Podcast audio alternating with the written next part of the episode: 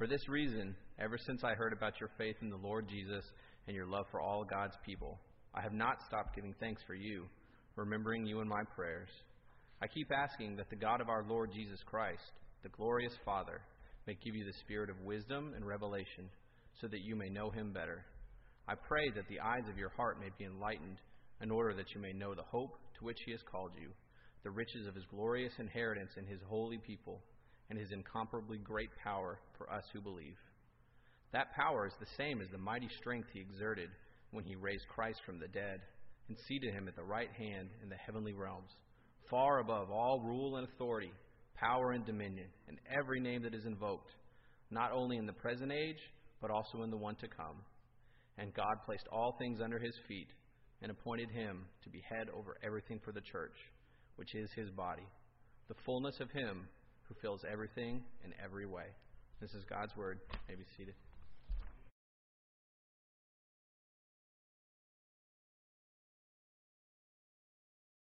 Father, for love is of God. He who loves is born of God and knows God. He who does not love does not know God, for God is love.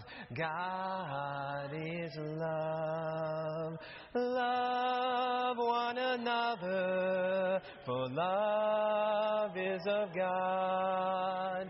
He who loves is born of God and knows God. He who does not love does not know God, for God is love.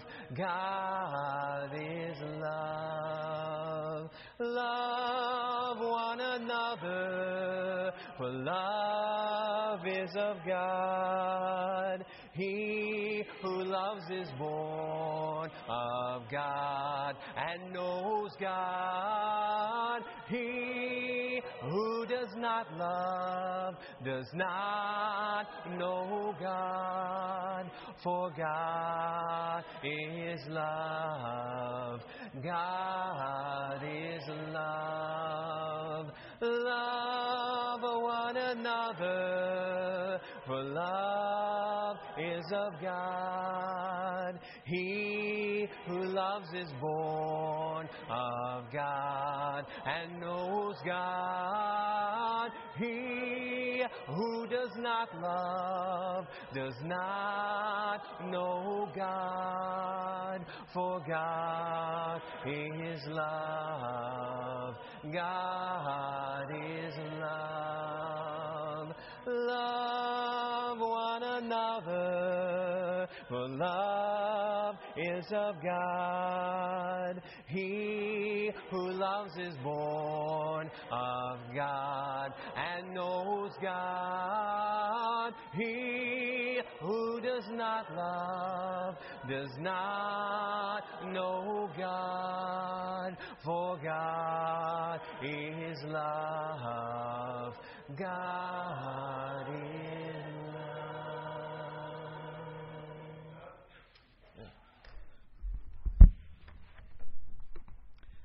We want to begin with prayer.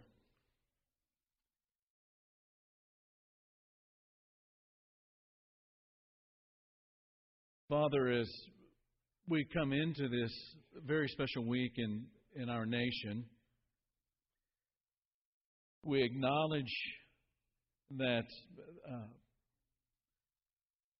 that these kinds of weeks, Father, are weeks that mark transitions in our life. That things this week are not the same as they were a year ago.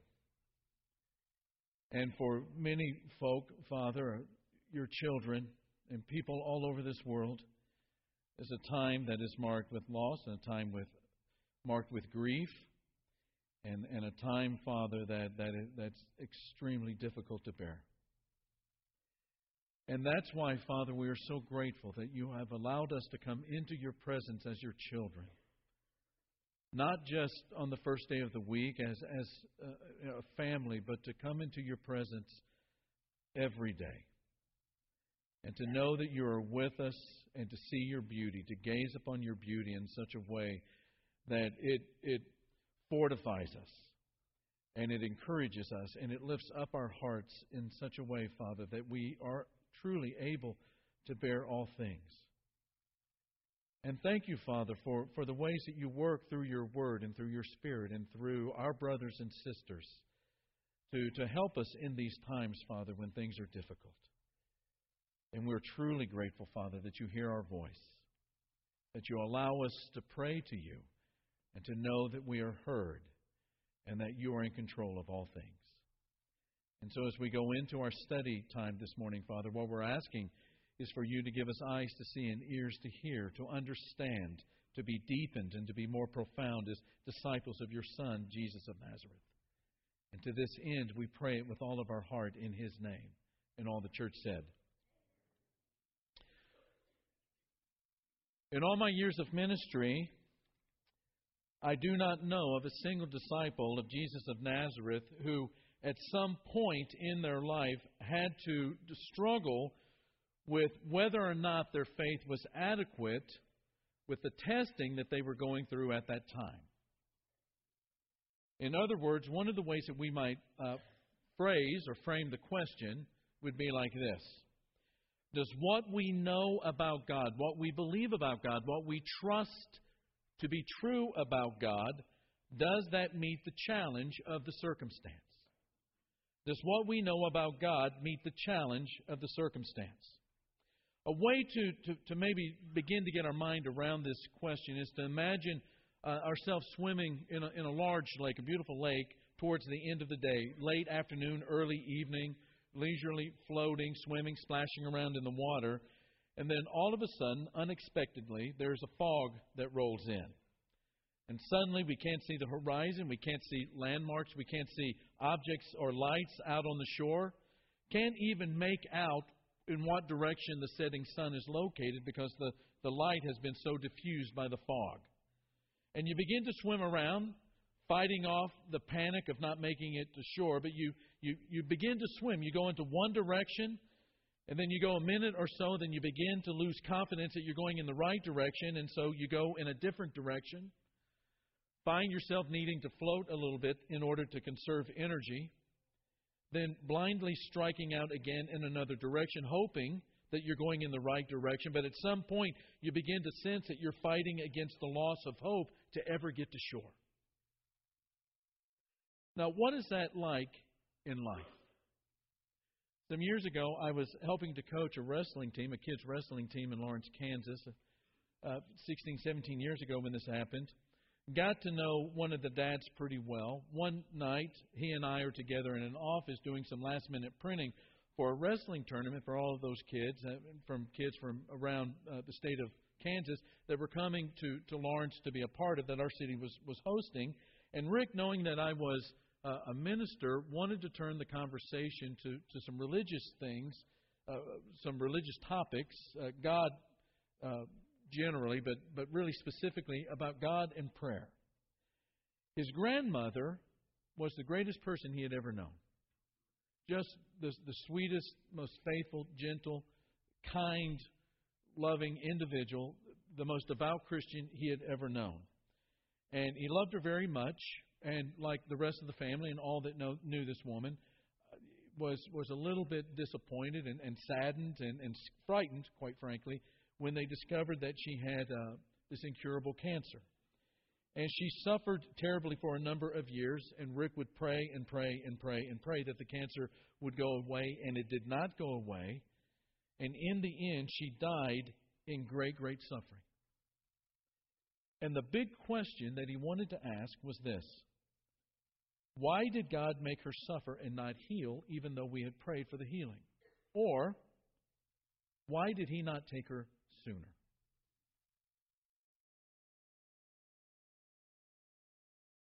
Profound question. Because really, what Rick was saying was that I don't know how close I want to get to God if he treats his friends this way. Now, there's a lot at a bunch of different levels that's going on in that statement. But that's what it sounds like for a lot of people when it comes to unanswered prayers that are continually prayed over and over and over again. And let's face it, unanswered prayers are not a great proof for the existence of God, or at least one who cares. And we meet people like that every day that we, we go to work, we go to, we go to school, wherever we go in the neighborhood or in this community, we meet people that struggle with that every day. This is, is why people walk away from God. The major disappointments of life that in their mind didn't have to be. And for my friend Rick, at that point, we're having this conversation about his grandmother and about God and about prayer and about cancer. Rick has lost all of the landmarks and lost sight of the shoreline. But when you get right down to it and you, and you begin to read the Bible, uh, everybody deals with this. Even people in the Bible dealt with this very issue. Psalm 22 and verse 2 says, My God, he's speaking to God, I cry out during the day, but you do not answer but you do not answer. But in our culture, it seems like God answers prayers all the time. Here's this guy that crosses the goal line in the NFL with the football, and what is one of the things that he does? He points to the sky and says, Thank you. Seems like God answers prayers all the time. And to people like my friend Rick, who begins to connect the dots, he begins to conclude that God is more concerned about touchdowns than grandmothers with cancer. Jesus said at the end of Matthew chapter 6, the very last verse of chapter 6, he says, Each day has enough trouble of its own. And who doesn't believe that to be true? In fact, at some at some point, it seems during the day that it's a bit of an understatement. When you think of the images from World Vision or Voice of the Martyrs and others that never seem to make the nightly news, it seems a bit of an understatement. One of the things that we do when we talk about prayer and we, we teach people how to pray in our church family here is to pray to our Father, our Father who art in heaven. Yet, the unanswered prayer forms the very barrier that keeps many people away from our Father who is in heaven. And in part, this has to do with some of the sweeping promises of the Bible that we read concerning prayer. Here's a sampling. Let me give you four. In Mark chapter 11, beginning in verse 22, Jesus answered, Have faith in God. Truly I tell you, if anyone says to this mountain, Go throw yourself into the sea, and does not doubt in their heart, but believes that what they say will happen, it will be done for them. Therefore, I tell you, whatever you ask in prayer, believe that you have received it, and it will be yours. Matthew chapter 18. Again, truly I tell you that if two of you on earth agree about anything they ask for, it will be done for them by my Father in heaven. For where two or three are gathered in my name, there am I with them. John 15, verse 7. If you remain in me and my words remain in you, ask whatever you wish and it will be done for you. One chapter later, John chapter 16. Very truly I tell you, my Father will give you whatever you ask in my name. Now, at first blush, it seems like these are tremendous, tremendous, sweeping promises about prayer. And what are we to make of these statements in light of prayers that you and I have prayed that have gone? Now, we have had tons of answered prayers in our life, but what about the ones that go unanswered? In light of, of these sweeping promises that seem to be made in Scripture, there are three explanations. There are more than these, but let me give you three explanations to help us get our mind around them. The first explanation is that he's only talking to the 12 disciples, it's 12 disciples only. That these sweeping promises were only made for them. That Jesus is only teaching to the disciples to whom he had invested some very special teaching, and these were not meant for the entire church, but for the 12. You remember that John uh, chapter 15, Jesus says, Everything that I've learned from my Father, I have made known to you. And he's talking to the disciples. Uh, possibly. But you know what? That's not how the early church understood these teachings of Jesus. At one point, the church has come together in Acts chapter 12 because there are some major things that are happening in Jerusalem with the church. And they are praying fervently for Peter to be released because James, the other apostle, one of the big three, one of the big four, has already been put to sword by, uh, been put to death by the sword with Herod. But Peter is released. They understood, though, that they were to pray these outrageous prayers to heaven in order for, for, for, for Peter to be released, and he was. Although James wasn't. Explanation number two that it's really about your level of faith. It's really about the faith. I've heard preachers use these texts to really chide the church and to jump on the church for not having enough faith. That if you had enough faith, if you prayed the right kind of prayer with the right kind of faith, then all of this stuff is going to happen. Be, you know, pray these outrageous prayers like this and expect them to be answered. But here's the thing with that. What do we do with the prayers of Jesus and Paul? Jesus' faith was not enough in the Garden of Gethsemane in Luke chapter 22 for God to grant his request to let the cup pass from him. Or Paul, a sinner, but, but of great piety, dealing with some kind of an issue, probably poor, painful eyesight, did he not have sufficient faith to have God remove the thorn in the flesh? Are we saying that Jesus did not have enough faith and that's why his prayer was not answered? That Paul did not have enough faith? Paul is the one that gets stoned there in Lystra and dragged out of the city. And then once he wakes up, they think he's dead. He, he, he, uh, he wakes up unconscious, goes back in the city. A day later, he's back in Antioch, Pisidia, and then he's on to Antioch in Syria, and then on into Jerusalem and continues the mission. Are we saying that he does not have faith enough?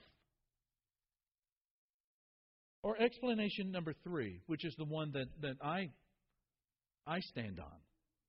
That we're not to miss the three little words in these passages, in my name.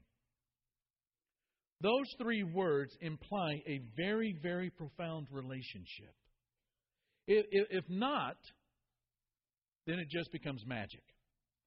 Magic is nothing more than trying to manipulate the powers of the universe, the power, the great powers in the universe, in order to do what it is that I need to have done or want to have done. I use the right words and I'm manipulating the magic, the power in the universe to do it. If it's not about relationship, then saying in the name of Jesus just becomes magic. Anybody can say in the name of Jesus. But Jesus says, if I am in you and my words are in you, then you're going to pray according to the things that are most important to me. I had that teenager one time tell me that he had given up believing in God. And I said, Why? And he said, Well, because I prayed for tickets to the Madonna concert and I didn't get any. When you pray, in the name of Jesus, you are praying in a relationship. You are praying according to His words and to His teachings. If, if Jesus and His word are in you, then you don't pray for the new Ford pickup or the Lamborghini, but you pray according to the will of God. Which becomes important in understanding the limitations that Jesus put on His own prayers. Jesus prayed in Luke chapter 22 for the cup to pass, correct? But what was the limitation he placed on that? If your will be done. He told Peter that he was going to be sifted, and not just Peter, but all of the disciples, that they were going to be sifted by Satan, that Satan had spoken their names in the ear of God and had asked to sift them. And what is it that Jesus prayed for? He prayed that his faith would stand firm, that his faith would be sufficient, that his faith would be adequate, not that the sifting would not take place. Now, there are some things, church, that we pray for unconditionally the development of the fruit of the Spirit. We pray outrageous prayers for, without conditions, that God's love, that God's faithfulness, that His kindness, His gentleness, all of these things, the joy, the peace, all of these things that are uh, a result of the Spirit in our life being active. We pray without condition for those things to explode and to blossom in our life, that they become so noticed that people can't help but, but to see that fruit in our life. We pray for complete forgiveness uh, developing compassion for the poor and the oppressed in the world. We pray for injustices to be made right in the world. But prayers prayed in the name implies that God ultimately is in control of the universe, and that is a fact to be trusted. And so, in searching for these landmarks in our prayer life, especially in light of the things that we, we face in this life that are not pleasant and painful, and sometimes we never get an answer for, what do we remember? Number one, remember that the world is falling.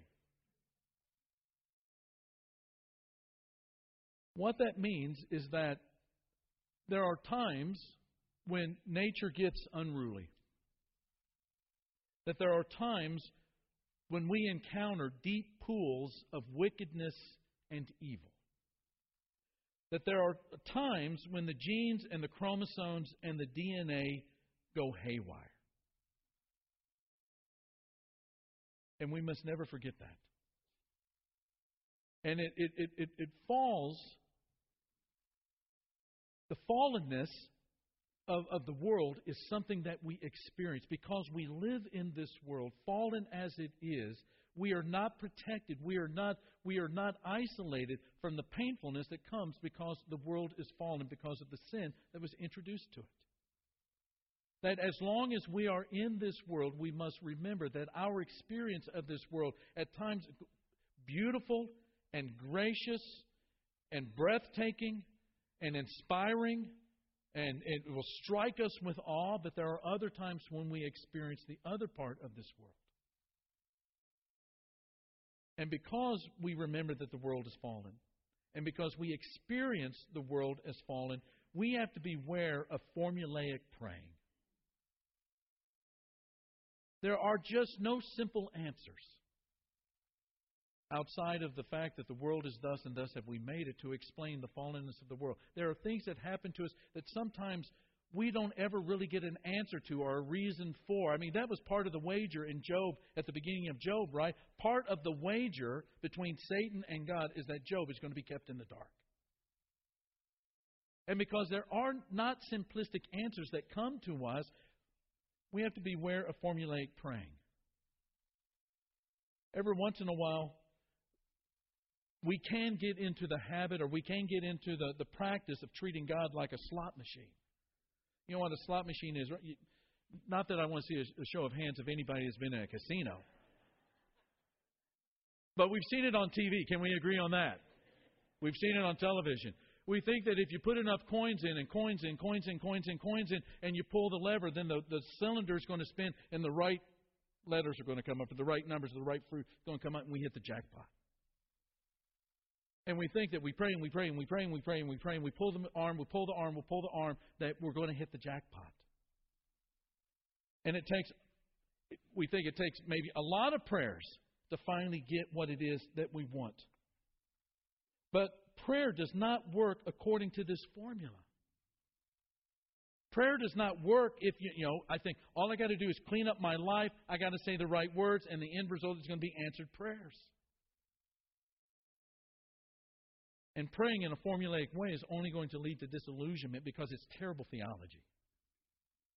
And it's a complete misunderstanding of the nature and the character of God. C.S. Lewis once said, May it be the real I who speaks, and may it be the real thou that I speak to.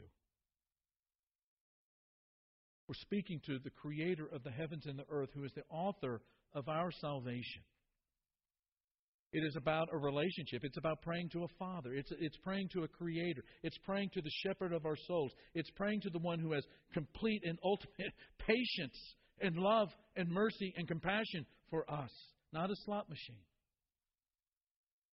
And sometimes the answer to our prayers are not the ones that we've actually been asking for. The, the third thing that I would say, I want to talk more about who God is in a minute, but consider that alternative answers to prayer might be what come your way. Philip Yancey uh, wrote in a book on prayer, he says, The trail of God at work rarely follows a straight line, which means our prayers may well produce different answers than we expect. Sometimes we pray and we pray and we pray, and an answer does come. We may not see it at first because it's not the answer we're looking for. But we begin to see that God is working in our life. I, I have a friend in ministry, he's a professor at Pepperdine University. He and I worked together at another church in another state. And my friend went through one of the nightmares of ministry. His wife decided to leave him, wanted nothing to do with him. Not only what, what made it a nightmare was not just the grief and the suffering of going through a divorce and his wife saying, I don't want to be with you anymore. I don't want to be married to you anymore. I want to break the, these vows with you in order to, to, to get out of this relationship. But what also contributed to it being a nightmare is that sometimes, and you know this to be true, sometimes the church piles on and makes it worse. He prayed and he prayed and has prayed for his wife to return. And she did not. But what God did instead, not that God willed the, the divorce, uh, God hates divorce.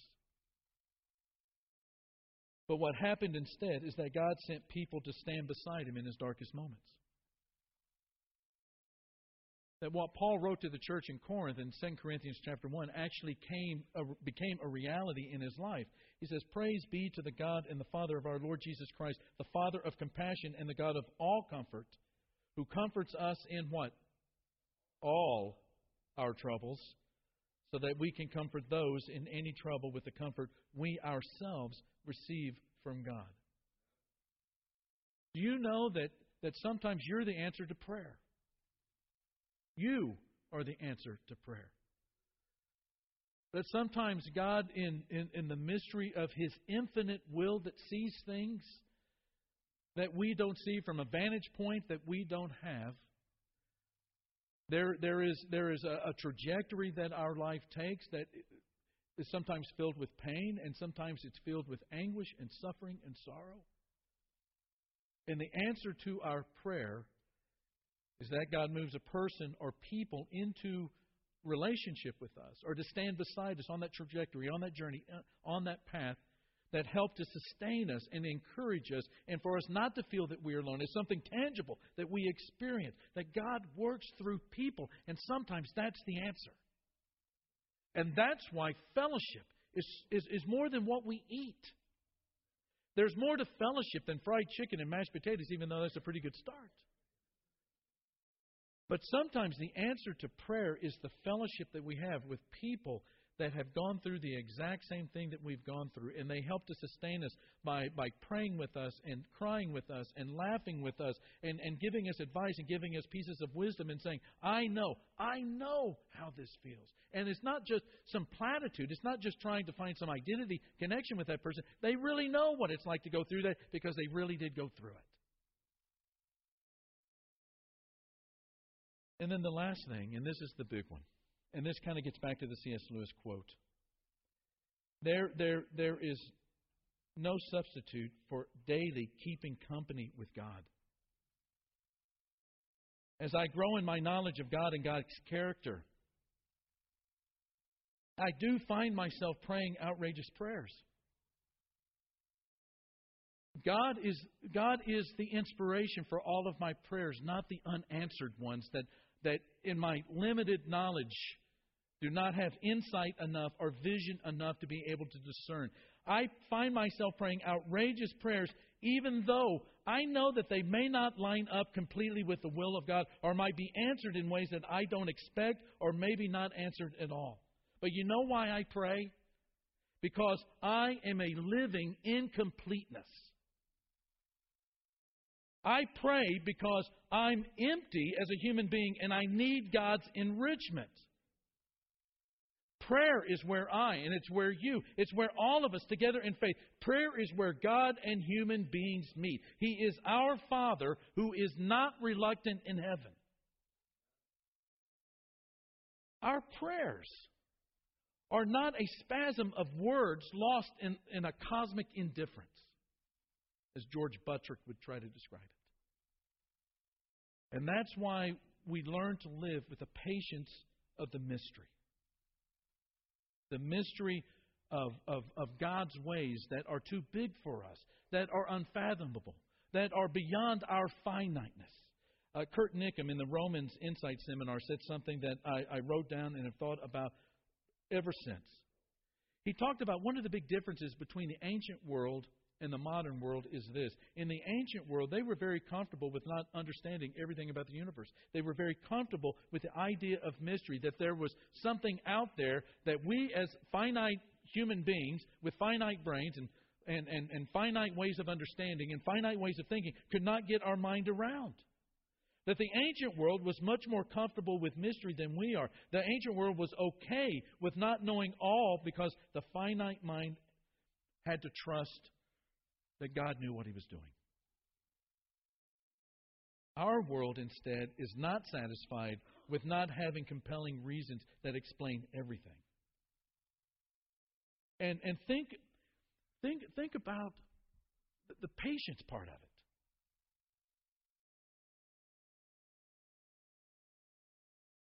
Think about the span, the enormous time span between the fall of Adam and the reconciliation brought by the cross of Jesus.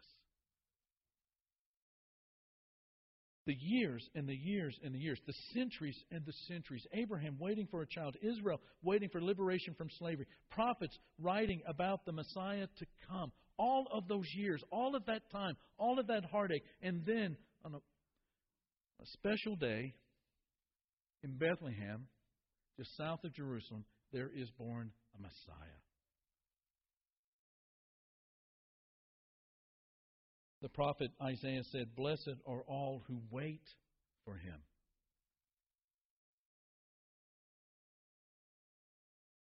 I don't know if I've answered all of your questions about prayers that go unanswered.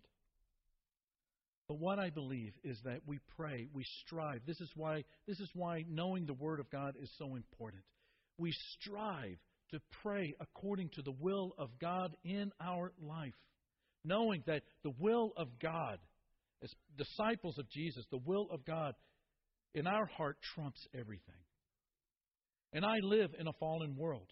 You live in a fallen world. There are things that happen to us and happen to the people that we love that we may or may not understand or ever understand. But what we realize is that when we encounter those experiences in life where it just seems like the bottom is falling out beneath our feet, being simplistic or, or formulaic in our praying just doesn't really cut it anymore. And that's why we keep company with God. We keep company with God that when the terrible things begin to come, the painful things become to invade and intrude into our life, and the shadow, the specter of, of anguish and sorrow begins to fall across our pathway, we know that we do not go alone. A trivia question What comes after Psalm 22? Psalm 23. Psalm 22, the psalmist is saying, God, I, I pray all day and you do not answer.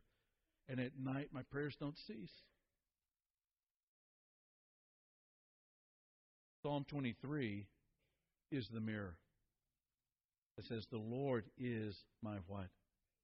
Shepherd. Nothing I need outside of that. Still waters, green pastures. Even though I go through the valley of the shadow of death, not alone. Because He goes with us. And what happens in the presence of our enemies? Those that wish us harm, those that would bring us down, those that would bring our fall. What does God do? He prepares a what? A table. A table. And the thing that sustains us when we don't have the answers and we don't have the reason, and it seems overly complicated and it seems just beyond our ability, is to know God profoundly, which we do through His Spirit, which we do through His Word, which we do through the Christ that revealed Him perfectly. And we know that we keep company with God every day, and He with us, regardless of what it is, how deep that valley we go into. And sometimes those, those prayers are not answered the way that we would expect. Sometimes the answer is a no. But sometimes the answer is a person or people who come and stand beside us or, or some other way that the prayer is answered. But it is answered according to His will. That's why the formulaic praying does not work. That's, God is not a slot machine. You just don't keep throwing the prayers in there and pull the arm and get what you want, hopefully. But it's about a relationship. It's about a relationship that is as profound as any. It meets all of the needs of our hearts. And that is why we keep taking it one day at a time. That's why we allow the trouble of the day to be sufficient for itself. That's why we worship. That's, that's, that's why we pray on a daily basis for all of these things. And we pray outrageous prayers because we know that God is an outrageous God. We're going to sing a song right now. And maybe there's some ways that we can minister to you. Maybe you're going through a rough patch right now and you need the prayers of the church. You need, you need to be sustained. You need help. You need encouragement. You need all of these things. Our shepherds are going to be down here at the front. Or maybe it's time for you to make that relationship with God eternal by changing your life and having your sins washed away and receiving God's Spirit and living according to His will every day whatever those needs might be, we're going to have some of our spiritual leaders, our shepherds down here at the front, come down and talk to them as we stand and we praise God together. Will your anchor hold in the storms of life when the clouds unfold their wings of strife? When the strong tides lift and the cables strain, will your anchor drift or firm remain?